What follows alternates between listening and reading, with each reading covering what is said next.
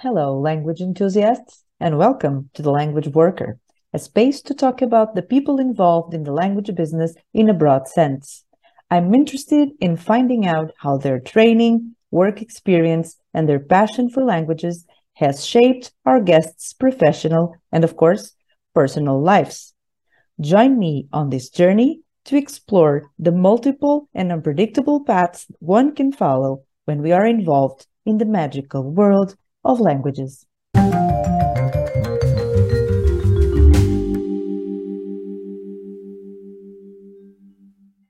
For over 20 years now, Robert Martin has been helping LSPs solve multiple issues by understanding what their owners need to make their business grow. His company, Magic Beans, provides the tools and resources for success. So here I am this morning, super happy to be talking to Robert. So Robert and I did business together or tried to do business together uh-huh. while I was working in the last company that I worked for, uh, which is now called Acolad, uh, because um, Robert is actually a language business guy.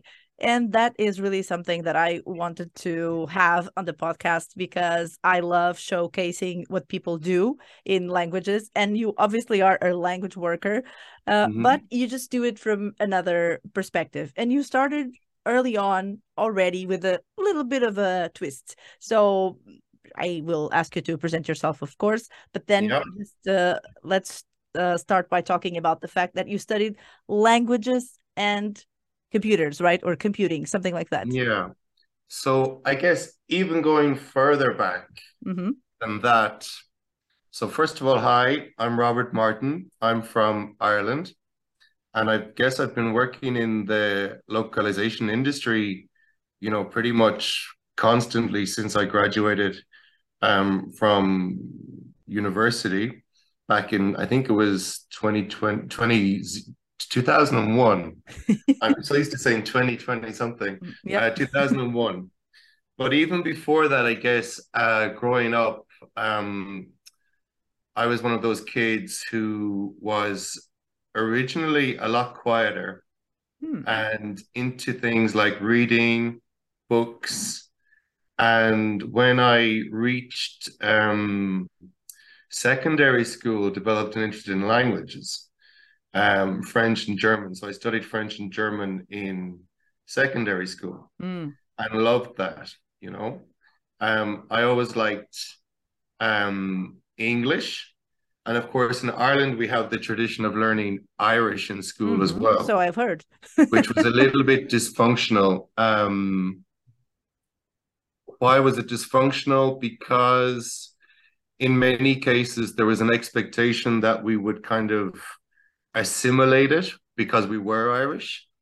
Um, but of course, we didn't use it in our day to day lives. Um, and so it was a, it was it's a difficult language to learn and very different to the other European languages as well in many cases. So that was a bit of a failure actually. Um, and even though now I can understand, you know, um, notions of Irish, I suppose, or bits and pieces of Irish, it's not a language that I would speak. I would feel comfortable speaking. Mm. So, but anyway, uh, that was school, and eventually I studied French and German. Loved that.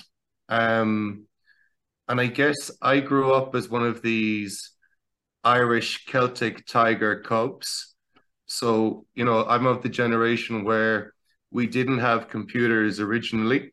Mm-hmm. Um, you know, our first computer, I guess we were, I was like 10, 11, 12 in the house. And they were like more computer consoles. And then mobile phones came along, I guess, when I was in my late teens, mm-hmm. um, or even in university. I think I might have been when I got my first mobile phone. Um, but Ireland as a country was kind of in a state of flux as well.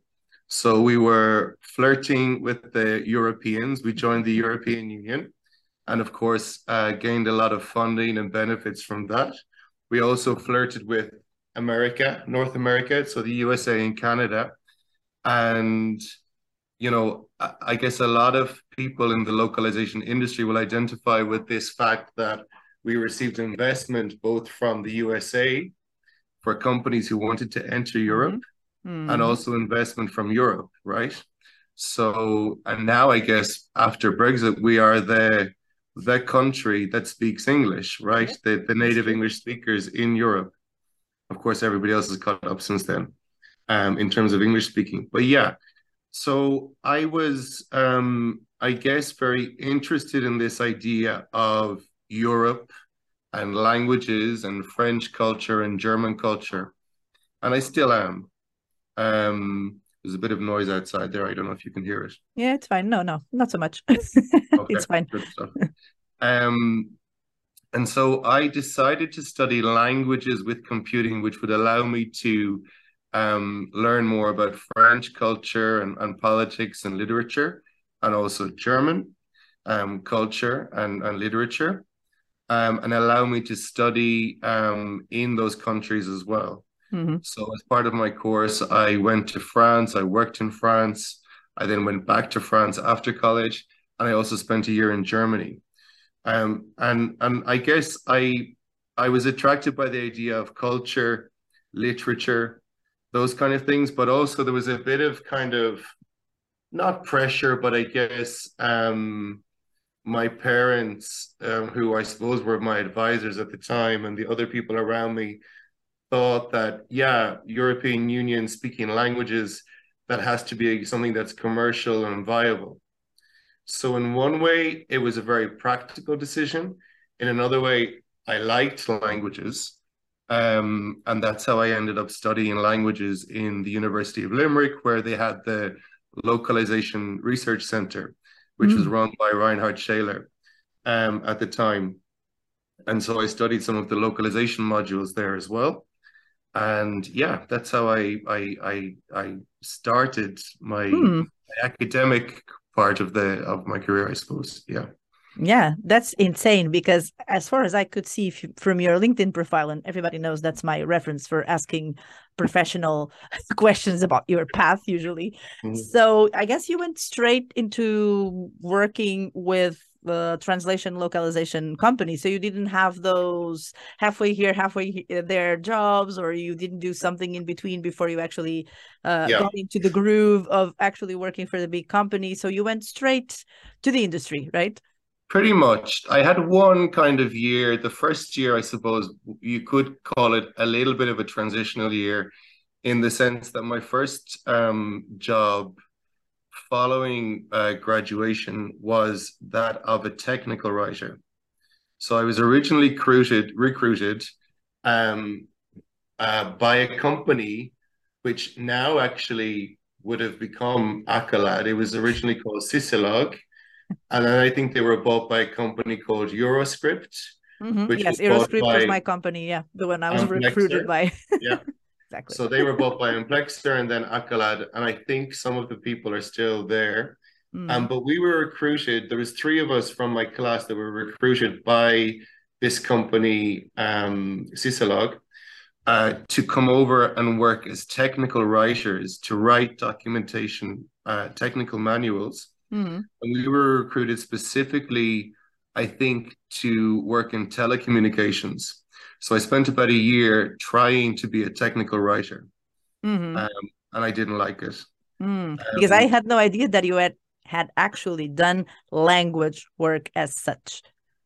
Yeah, a little bit. Um, there was one weekend they also asked me to translate mm-hmm. from French to English, and I don't know why it happened, but it happened on a weekend that they gave me um, a laptop with a license of Trados, mm-hmm. and I think it was HTML editor or HTML QA editor to um, edit, you know, tags because it was a website or something. Mm-hmm.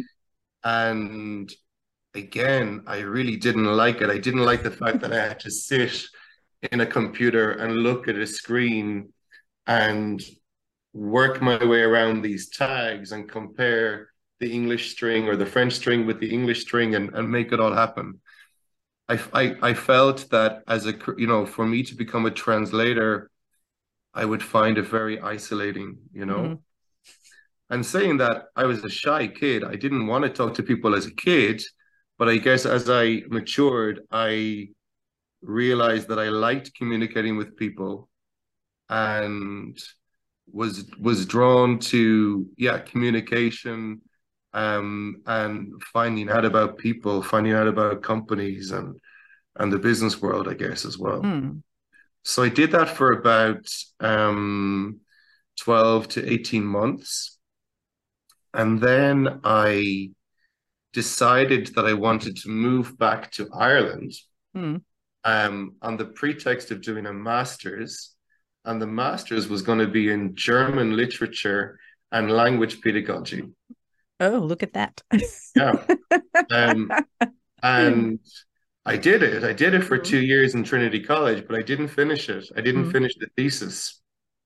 Um, and there was a few different reasons for that. But while I was doing the master's, um, I came back to Ireland and I had um, a, a, a job interview with a company called Simultrans or Simultrans, Mhm. who um, were one of the, I guess, localization companies that was founded, I suppose, in the in the 80s or or I guess yeah, they would have been in the 80s at that. And they were in California. Mark. Homnack was the the CEO. And they interviewed me for what was essentially a telemarketing position. So my job was to call um, companies to identify people who needed translations and then to pass on the leads to other salespeople in the team. Hmm. So again, um, I guess I got the job because I already had an understanding of what the translation industry was. I understood a lot of the concepts through my um, undergraduate degree. And this was my baptism of fire going into the sales arena or business development arena because the job was literally making phone calls, you know, all day long. Wow. Um, and so the first day, um, I worked with a lady who basically we went into a meeting room.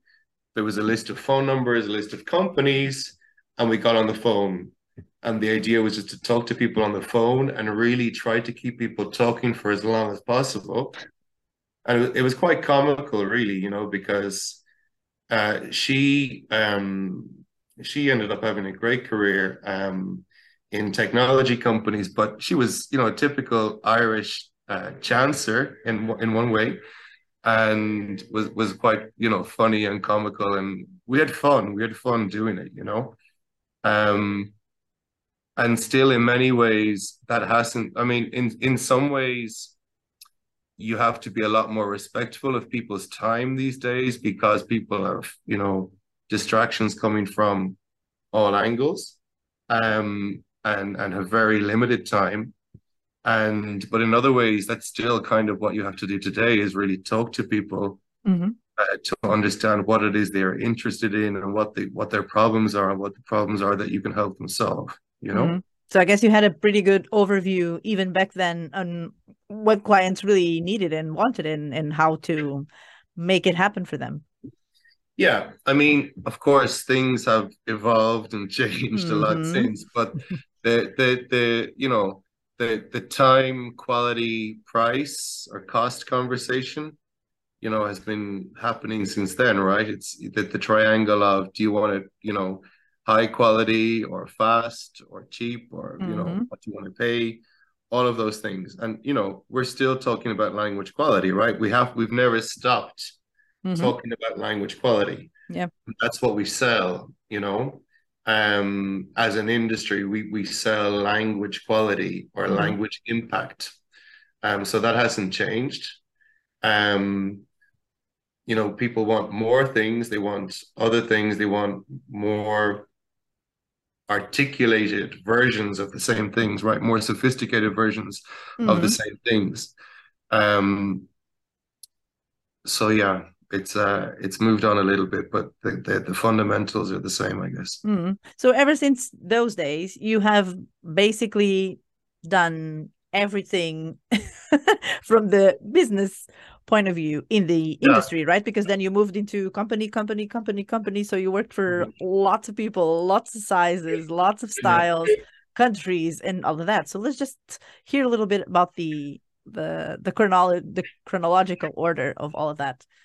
So I I did work for I have worked for a lot of companies. But not in the sense that you know, oh, he couldn't hold down a job. no, um, no, no, I know. there was, uh, I guess, um, you know, there was some companies were a better match for me than mm-hmm. others. Of course. And then afterwards, I started my own consulting firm as well, which by mm-hmm. nature means you work with different clients and different companies, right? Yep. Different sizes. Um, in the earlier part of my career, um, I guess the two companies that were most influential um, were working with Alchemy Software, mm-hmm. uh, where I had the opportunity to, to become a sales manager very quickly. And I was quite a young sales manager. So I worked with um, Tony O'Dowd, who a lot of people in the industry will know was um, the general manager for Corel Corporation Ireland. So they were a software company who did, um, I guess, CAD CAM software. Um, and then he developed uh, uh, an application called Corel Catalyst, which was then renamed Alchemy Catalyst. Mm-hmm. And that was a software localization tool, um, which gave you a visual interface to translate strings and software applications.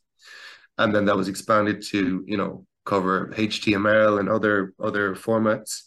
And so I was there for about maybe four or five years. And that gave me a lot of exposure to, you know, technology companies who needed to translate software. And also kind of um, gave me a lot of experience in terms of managing other salespeople, managing teams, managing targets and meeting targets and you know marketing initiatives trade shows email marketing um, branding you know communicating value to customers mm-hmm. all of that kind of thing and tony was a great mentor he was you know he is he remains full of energy and um kind of a force of nature somebody who's very buoyant um a lot of experience um, a very positive outlook in, in life and, and kind of really um, helped me develop a similarly positive outlook. You know, I'm very much a person whose cup is half full rather than half empty, at least professionally. You know, mm-hmm. when I'm working, the cup is always half full. Um, and so that was a very um, important job for me eventually I wanted change. I went to work for a couple of other providers. So I did a little stint in Merrill Brink, which is now ULG. Mm-hmm. And I did another stint in a very short stint in LanguageWire. Mm-hmm. And then I landed in Welocalize, which, you know, yes. um, one of the big companies, one of the big LSPs, but a little bit different, I guess, in the sense that Welocalize you know, at that time, I think were singled out as really focusing on bringing, you know, smart people together to develop, you know, smart solutions and innovative solutions for, um, you know, big global brands. yes, know? because uh, I guess it was 2009, something like that. I don't know. I don't know when you worked there, but I was working for Welocalize for Apple. So I guess they had just started working with uh, with Apple, and they were looking for people who had already worked for Apple, and that's how it happened for me. So I guess it was probably a, around that time when they got those all those super big accounts, right? Yeah, and I think, um, of course, you know, the top ten or the top twenty LSPs have kind of changed or mm-hmm. evolved over the years, and they continue to redefine and re, re to evolve and redefine what they represent, right? But at that time, Welocalize was very much um, branding themselves as innovators. You know, mm-hmm. they want to be thought uh, people who provided thought leadership and innovation and bringing clever people together to come up with, you know, new solutions and, and new things, you know. Um, and that was very exciting. I got to work with a lot of very smart people in in in sales, in operations, in technology, in account management. And because they were able to provide a very wide range of services and a, a big range of languages and you know focused on um, some very, very visible brands, you know, the Apples or the Dells or the Expedias or the, you know, um, lots of different types of companies, it gave me fantastic exposure, you know, Mhm. to again um, understanding what clients want and big global companies, but on a higher level. So more um, localization programs, you know, localization programs for big global enterprises, which of course can, you know, tend to become more and more complex Mhm. um, as the companies evolve and you have different stakeholders, different content types, different technologies, many languages. Yeah. So that was a great experience. Yeah, I bet. so I only knew them from that other side, but it was good working with them. So I, I have no complaints. I, I had a great time working with Localize. I always say, I always um, remember my time there very fondly and only have good things to say about them. You know, Mhm. I really, really enjoyed it.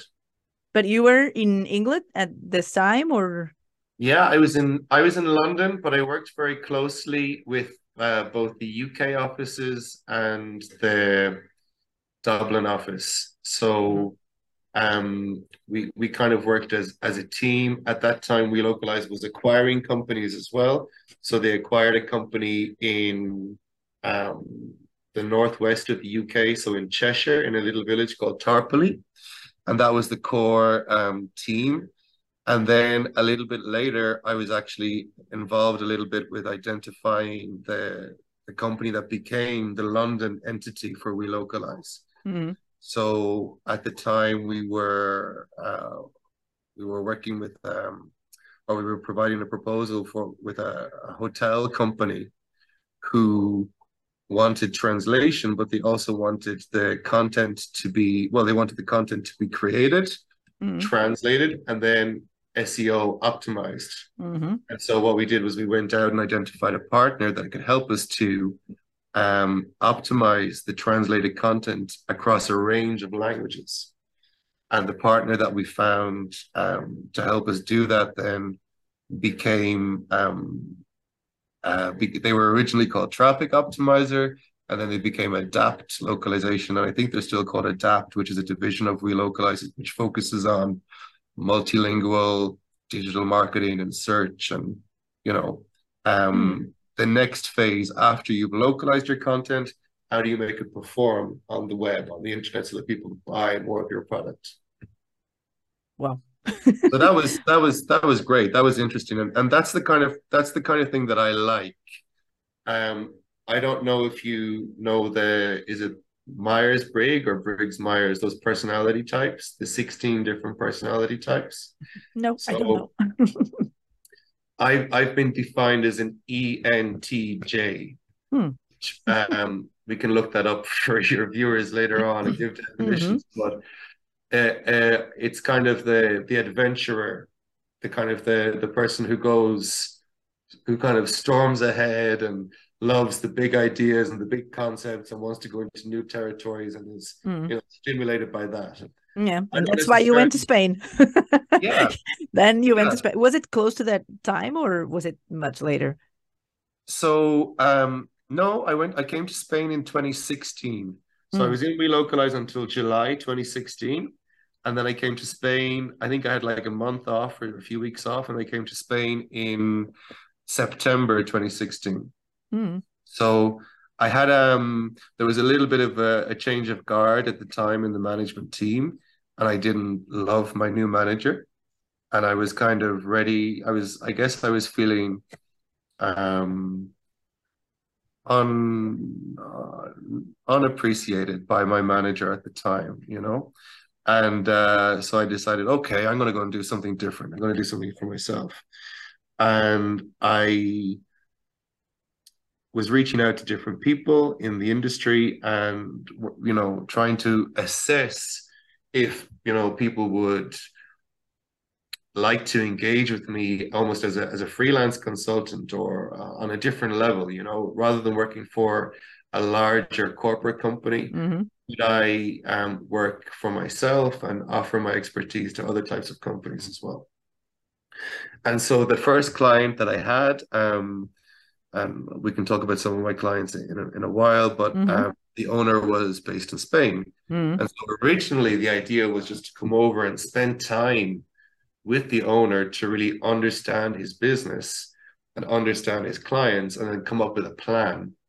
It wasn't necessarily that I was going to go and live in Spain forever, but the idea was just to spend time together to um, to work out to work on a plan for the company for the first client that I had. Mm. Oh, so then you're already working independently. You already Yeah, created your company, or that comes a bit later? Because I love No, that name, it- so I need to talk about it. it all happened. it all happened um, simultaneously, basically.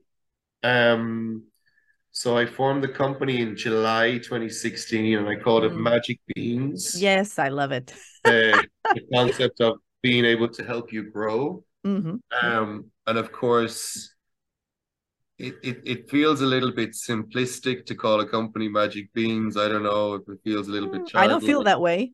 but um, you know, growth means different things for different people, you Mhm. know. Um, and I came from the sales and marketing side of the localization industry. So those were the services that I was going to offer or the expertise that I could offer to my customers. Mhm. Um, now we've expanded to provide other services and other offerings, and you know, now I, I guess you know the problems um, that people want to solve. Typically, they touch different parts of the company, so it's not only sales or only marketing. Mhm. It might also be people. It might also be the culture.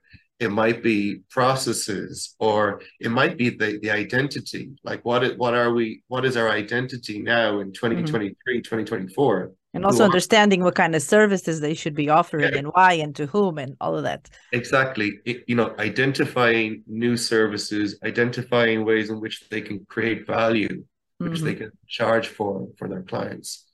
And that's huge at the moment, Yeah. you know, because our industry, our world continues to evolve, right? Our, our, our world is evolving very, very quickly, and our industry has to move with it Mhm. you know um and so yeah i started the company in 2016 the first customer i'm still working with it's textrans who Mhm. uh, we've spoken about before and they focus on uh, brazilian portuguese and european portuguese and we have a great relationship and i'm pretty much you know um one of the internal team uh, for them even though i'm still at my own company um, and yeah, we've been working together since 2016. And the goal really for them was that they, um, at the time, and they still provide great quality, great service, but they were very dependent on one particular client at the time. And of course, that's dangerous for a smaller translation company because if that client disappears in the morning, then what do you do? What do you do with your staff, your Yeah. translators? So the idea there was really to develop um, strong relationships with a range of other customers so Mhm. that we weren't completely dependent on one or two clients, you know? And of course, that takes time as well, you know? Um, in many cases in the translation industry, we spend, you know, we spend a lot of time and energy on selling or building relationships. And of course, from a production perspective, we don't switch on the floodgates. We turn on a little tap that trickles through and then slowly slowly slowly it builds and builds and builds but i'm happy to say that yeah we were successful in identifying uh, quite a few new clients and all of those clients are still with us you know? Yes, and that's how We we met. Really, yeah that's that's, because because I was a vendor manager and I was in charge of Portuguese and Brazilian Portuguese and all of that. So that was one of my areas, and that's how we met. And ever that- since, I have been kind of following your yeah. your activities because it's everybody knows it's one of the things that interests me the most is the business part of our business. And since you are a businessman in the language community, that is just fascinating to me. And this is why I keep uh, following your work. i'm often i'm often more surprised i'm surprised sometimes that we don't talk enough about the sales and marketing side of the translation industry hmm we talk about companies and company growth, and we talk about operational challenges. We talk about profit margins and pressure on the profit margin. We talk about rates. We don't Oh, yeah. often talk about, you know, selling to people or selling to customers, you know? hmm and there's there's myself, there's a couple of other consultants in the industry, and we have the, the larger, I guess, consulting firms, and we all do a little bit of it. Um, but it's certainly a topic that most people want to know more about and want to improve their skills in. You know? Yeah, I think a lot of people don't even realize that uh, these days, and it now for many many years, probably 25 years or so, there are a lot of multinational companies in our industry, like a lot of them, right? And they do have all of these departments. But people don't think about when we think about the industry, we're not thinking about the finance department, the IT department, and the sales department, which are really these days the heart of the business itself, right? That's how it works. We just It's don't think about it. Yeah. It's interesting because the the marketing function in global enterprises has become more and more and more and more important. So previously it was always products. Companies were product led. They would they would build something, then they would sell it. hmm Now increasingly marketing is taking more of the budgets, more of the power, more of the decision making hmm um, because they have the market intelligence, the positioning, the product information, the communication with the, with the with the audience or with the, the markets. You know, so sales and marketing have become more and more recognized. And I guess that goes along with the recognition of, you know, localization centers for excellence as well, right? hmm So because localization directly supports sales and marketing Yeah. and, and global global growth. Mm. I think it's really important to talk about what's behind what people see because I think that Mhm. basically in the freelance community, a lot of people don't really know what a, a translation company is at the moment in LSP. That's why we don't call it translation company anymore, right? Because translation is now just a, a part of it, and it's you know in a range of lots of services and things that go in and out and you have hr departments and it's so mm-hmm. complex like any other company that you know of right? So i always like bringing this topic up so that you know they can see that it's not only what we see that is happening because you're right we only talk about rates and this and that the same mm-hmm. subjects always. But this is really really relevant and it, it takes up a lot of the the big companies budget right Yeah, I mean, I don't know if you saw the the little mini polemic that I had on my LinkedIn post recently. I posted something with regard to um, crediting freelance translators in the gaming industry. And there was a big, big reaction. I didn't read about that, but I will. It was, was, oh, there's like 90 or 100 comments on the post. Anyway, um, but what I noticed was that there, there's there's a huge disconnect sometimes between, um, let's call them the LSPs or the larger LSPs and the freelance community sometimes, you know? For sure. And for sure. I feel like there, there there needs to be more dialogue between them. And it is true that in in in many cases there's a disconnect.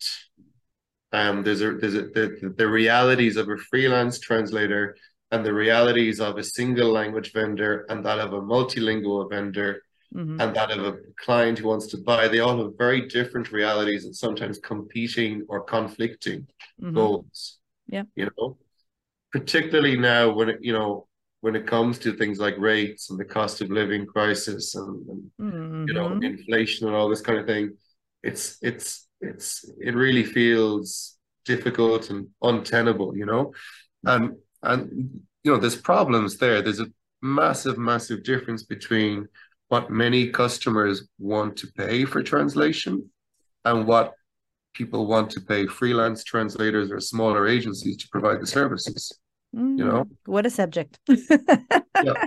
We don't have, we don't have to go into it like in a lot of detail now, but all I'll say is there is a huge disconnect and it is a Yeah. problem. Mhm. And it's and it's our own fault because back in the day we decided to charge by word Mm. and the prices started at one level and then you know over the years they became commoditized and eroded and and negotiated downwards Mhm.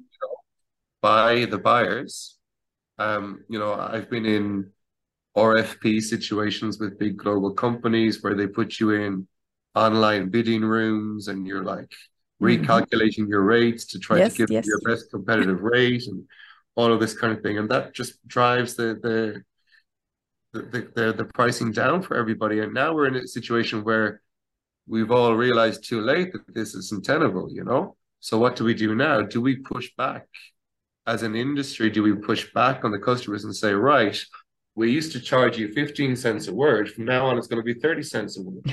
right. Know? How's that going to happen, right? Well, you, um, you, know, because you'll always have people who will say, no, I'll give it to you 14 cents a word, you know? Mm-hmm. Yeah, I know. So it's it's an issue, you know, and I I feel I feel for um everybody really involved, to be honest, because I feel for the linguists who aren't getting paid a fair wage or, you know, have to deal with these agencies who are trying to get them to do translation for two cents or three cents or something like that. Um, I feel for the small um, translation company owners who are stuck in the middle, who want to charge, you know, who want to pay their translators a decent rate, but the bigger LSPs don't want to give them the, you know, the rates that they want to pay. Um, yeah, it's it's um it's it's complex, and of course the big LSPs, like you say, have huge overheads. Mm-hmm. You know, offices, IT, staff, learning and development, insurance. You know, hardware, software. You know, it's it's not easy to make a good good margin these days. Mm-hmm. I think a lot of people would in, in the freelance community sometimes, and I've seen posts about this. Oh, I I found out that the client is paying them 18 cents and they want to pay, pay me five or six. it's like, what are we talking about here, right? I mean, I think it's I think it's been documented pretty well Common Sense Advisory back in the day did a lot of reporting on margins. I guess people in Slator and Nimdzi are also doing it. Mm-hmm. You know, typically, um, the margins of a of an LSP, like if they got into ten percent profit or 11, 12 percent profit, they were kind of doing okay. You know, but that's not a huge, you know, that's not a huge, huge profit, right? Um, so yeah, that's that's where we are.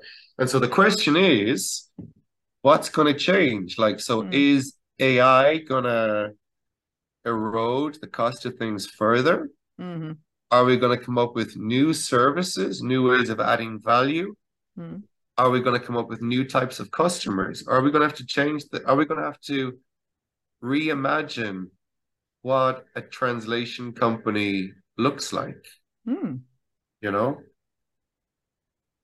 Because the pricing, how is it going to evolve? Because if we keep going this way, it's not going to work, as you said. So I guess, but yeah, I guess there's a yeah. lot of thinking to be done. Yeah, but let's say you know if you if you if you set up an LSP tomorrow, mm-hmm. is it going to look like an LSP that you would have started five years ago? You know, um, how many hats are you going to wear and who are the other people that you want to have on your team you know okay we have linguists there's linguists out there we have mt engines and technologies we can get those things you know but who do you need on your team are you going to invest in salespeople to bring you in more business are you going to invest in like a language quality person to make sure that you're able to stand over whatever it is you deliver are they going to be project managers Mm. Where are they going to be based? Because everywhere is getting more expensive and everybody's getting more expensive. And ethically, you know, we have a responsibility to people as well. We can't take advantage of people, you know? Yeah. Um, yeah. So it's, it's, it, but it, it is a good question. Like if you were to start a company tomorrow, what would it look like and what roles are fundamental and what could you be creative with? I guess I, I, guess it depends on who you are and what your background is because most people would imagine that if you start a company these days, you start like probably in the startup model, for example, without those venture capitalists and yeah. all of those things. So that will take you in one route, right? Yeah. And I guess that's probably how it's happening these days. I mean, you could pro- you could probably do a lot of the roles because you've worked in in on the linguistic side, you've done testing, you've done vendor management, you've done quality management. So you'd be working hard. You'd be doing long hours. Let's see how that's gonna unfold. I could help. I could help you with the sales and marketing side of things. There you I go. know, We I know you can. covered. That's how I met you. I remember talking to you, and for some reason, as you can imagine, I talked to a lot of people Yeah. over the phone because I was even in person. Some people actually came to the office back in the pre-COVID days, and that was Yeah. really fun. We also met in I, I would say it was 2016. I've already been thinking about it, and I think it was 2016, probably 17 maximum, because Mhm. after that there were so many changes. But some people came over, and the truth is that you are the person that I kept on following. So I mean. I mean, I worked for a huge company, so I I had to talk to a lot of people. But I just really enjoyed your non-pushy style. you were just really good at at talking and not being like, "Oh my God, please have us there and work it with us and all of that." And then you kept being in touch in such a, uh, you know, it was a an elegant way of keeping in touch. So that's why. I mean, it's it's a very fine balance, and, and I think things now are even more difficult. You know, Mhm. so if you think about um, populating the the top of the funnel, you, so your initial reach outs, your initial conversations with people, Mhm. you know, we know that it takes maybe between six and eight attempts to reach somebody to get their attention, and that's across, you know, phone, email, LinkedIn, maybe other social media, you know, um, and we all have so many demands on our attention, some of them involuntary, like Mhm. tasks and email and work, and some of them voluntary. We spend time on social media or apps or phones or whatever. You know, part of it's our own fault because we don't police ourselves. Mhm. Um, so you know, it, it's very it's very difficult for people to break that ice at the beginning now. And and and, and it's the most important thing to do as well. And similarly, with your existing customers, the most important thing to do is to keep talking to them, you know, whether it's, you know, once a year, twice a year, you know, depending on your company and your capacity and what you're doing. But the more you talk to your customers, the better, right? Because number one, if you're not talking to them, somebody else will be talking to them. And number two, you want them to come to you with their problems Mhm. with questions, with opportunities for you to help or advise or give input even even if you can't solve all the problems you can you can give support and you can give a perspective For sure. you know Mhm. but yeah i mean we're you know reaching out to new customers or new contacts or prospective buyers is difficult and even things simple things like linkedin Mhm. you know, LinkedIn now has really, uh, since they were bought by Microsoft, has really clamped down on the on the amount of uh, contacts that you can you can add or that you can make each day. So now they have a daily limit of 20 people. Mhm. If you go over that 20 people each day, you're going to be blocked. So there's new rules in place. There's a new reality that we all have to work in. And yeah, there there are some technology solutions that are there now that that help us um circumvent some of the issues, but it, it's getting trickier and trickier.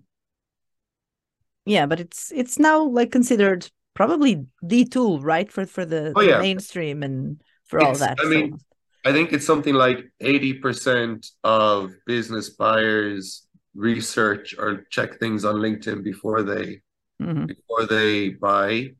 And yeah, certainly in terms of appointment making, it's, you know, and, and starting conversations is very important.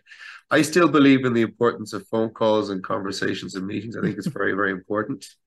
Um, they're harder to set up, but it's important to build that relationship, you know. Yeah, you just you should have some sort of um, e-course for for for this part of the business because it's something I've never seen, and uh, I I'd be signing up. And so I mean, I'd, I'd be your first. hire me anytime. Um, but yeah, I, I we we've kind of played with the idea of um some e-course or online content, Mhm, you know. Um, maybe it's something we should look into. mhm. Um, yeah. But before that happens, so could we like uh, have some sort of a a bit of a list of what services you guys provide in the Magic Beans? Because with that name, we can already imagine that it's a lot of growth and going into the into the clouds yeah. How I does mean, that translate into actual services with uh, the, so the name of the services? If if a client wants to a possible new client wants to reach out to you how would they find you? How they search you? Yeah. So i guess there's two ways of looking at it. So by the way we we we welcomed laura casanellas to the team about two years ago as well. And so she focuses more on the operations side of the house or mm-hmm. um, on helping companies who need help on an operational level. So she has a lot of experience in things like language quality management, vendor management, machine translation and technology solutions, process um, optimization. Mm-hmm. Um, she's worn a lot of different production hats. So now we're able to offer a more holistic range of services to different people because you know for some people growth means new clients or more clients for mm-hmm. other people it means being able to offer new services yeah. or improve their processes or improve their profitability or introduce you know a new a, a new mt offering or something like that so mm. you know we do all of those things from a sales and marketing perspective we do auditing consulting training um, mentoring, shadowing. Mm-hmm. Um, we provide um, some content creation and, and marketing execution as well for some clients. Um, I have two LSPs that I work with daily, um, which are Textrans and El Turco, mm-hmm. which is a fantastic um, specialist provider in Istanbul. Mm-hmm.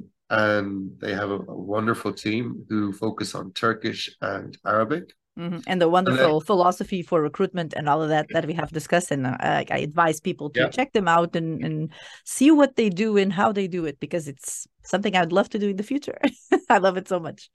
Have a look on their um, El Turco page on LinkedIn. And we actually mm-hmm. just posted some videos of the localization ninja bootcamp that they run every mm-hmm. year. Yeah, um, that's amazing. And, but they're a great company as well. And then we have other clients that kind of come to us for specific projects, and then they go away, and then they come back, or they need, you know, they need things for a certain amount of time, or you know, they, they kind of come in and out, or they need training, and and and or maybe kind of mentoring, kind of on a on a more light basis as well, you know. Mm, yeah. Um, so and and again whether uh, whether people come to us with a need for a specific service that could be one way that they engage with us or they might have a problem. Like mm-hmm. you know like we said before do they need inspiration? Do they need to redefine who they are or what their company is what their goals are going to be you know? Or do they need help developing the strategy to get to where they want to go to? Like is their goal going to be to um, change you know what they do to add new things or is their goal going to be to sell up do they want to get out of the industry you know mm-hmm. so oh yes worked, we've worked with companies who want to sell they've been doing it for 10 years or 20 years and they're mm. tired yeah so they're, they you're to... helping them prepare for that yeah. step right mm. so they want to they want to sell to another company but in order to do that they need to show that they're able to um, onboard new business and new customers based on their existing customer base. Mm. You hmm. know, so they need to show that they have a team in place, that they have a pipeline in place, that they have that they're able to take on new customers.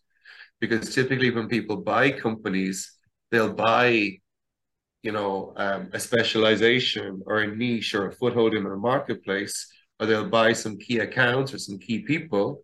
Yeah. But then they'll want to capitalize on it and repeat it and expand it. You know.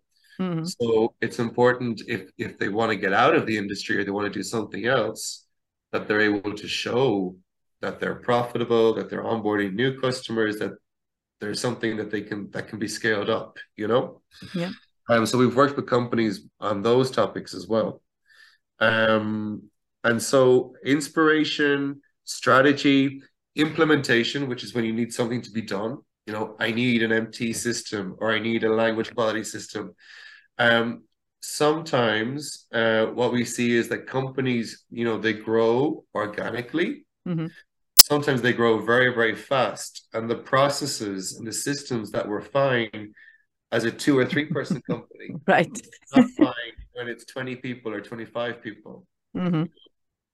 Or when the clients become more sophisticated or more demanding you know, um, or sometimes, you know, they might have acquisitions or teams in different places and the different teams are doing things differently and they need somebody to come in from the outside and say look tell me about what you're doing let's all sit down together and talk about it mm. let me observe what's happening and then let me make some recommendations to make your work easier and more efficient and more profitable and more enjoyable mm-hmm.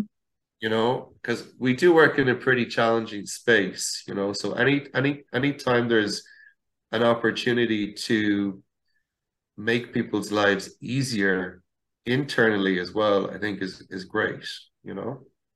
Yeah well i guess this is ending in a great note. Uh, i won't take up much more of your time because i know that you have lots of things to do with all your clients in different time zones and all I'm happy, that I'm happy to talk. Anything else you want to know? Shoot. Uh, oh. we can we can we can we can talk again another time on more specific topics if you like. Oh my god um, Don't get good, me started. catch up. yeah, I just love that you have this overview because it's it's not really a common thing to have a lot of people. Yes, we do have those uh so Renato Beninattos of life who know about things, right? He's like one of my idols, obviously. But it's just that it's not so easy and common to have someone who has an overview of this particular business from the perspective that you do because even for over 20 years now you have been focusing on this and on this alone. I i i know how special that is. I mean we're lucky to work in an industry where we have some really really talented people and and really knowledgeable people. But you're right people come at it from different perspectives you know from whether it's operational or mergers and acquisitions or you know scaling Mm-hmm. Um, we all have a different perspective. Um, it, sometimes it can be dangerous, you know, because I can, I can kind of stride in somewhere and say, right, I want to, I want to tell the vendor management team to do it this way, or tell the linguist to sort the problem that way, you know, because when you've been around for so long, you feel like you have all the answers sometimes yep. as well. But of course, it remains very, very important to listen you know, to listen whether they are internal colleagues or external customers or prospects. You know, everybody wants to be heard. Um, earlier in my career, I, I was accused of lacking emotional intelligence or empathy. And I always used to say, well, actually, no, it's not that I lack those things. It's more that I'm very optimistic. I'm very confident about other people's abilities. so they might see a problem but I think that they're more than competent. They're more than capable of surmounting it. You know, so um, but I think definitely, you know, what hasn't changed is people want to continue to be heard mm. and seen and listened to. Um, and and by doing that, then yeah, we can then start to help them with solutions and creating value. Yeah, and I know you have been doing it for a long time, and you will continue doing it which is really what we need and what we want. So i Hopefully. i can only imagine how people understand the value that you bring to the table. So robert thank you so much. This was amazing. Always great talking to you in any circumstance.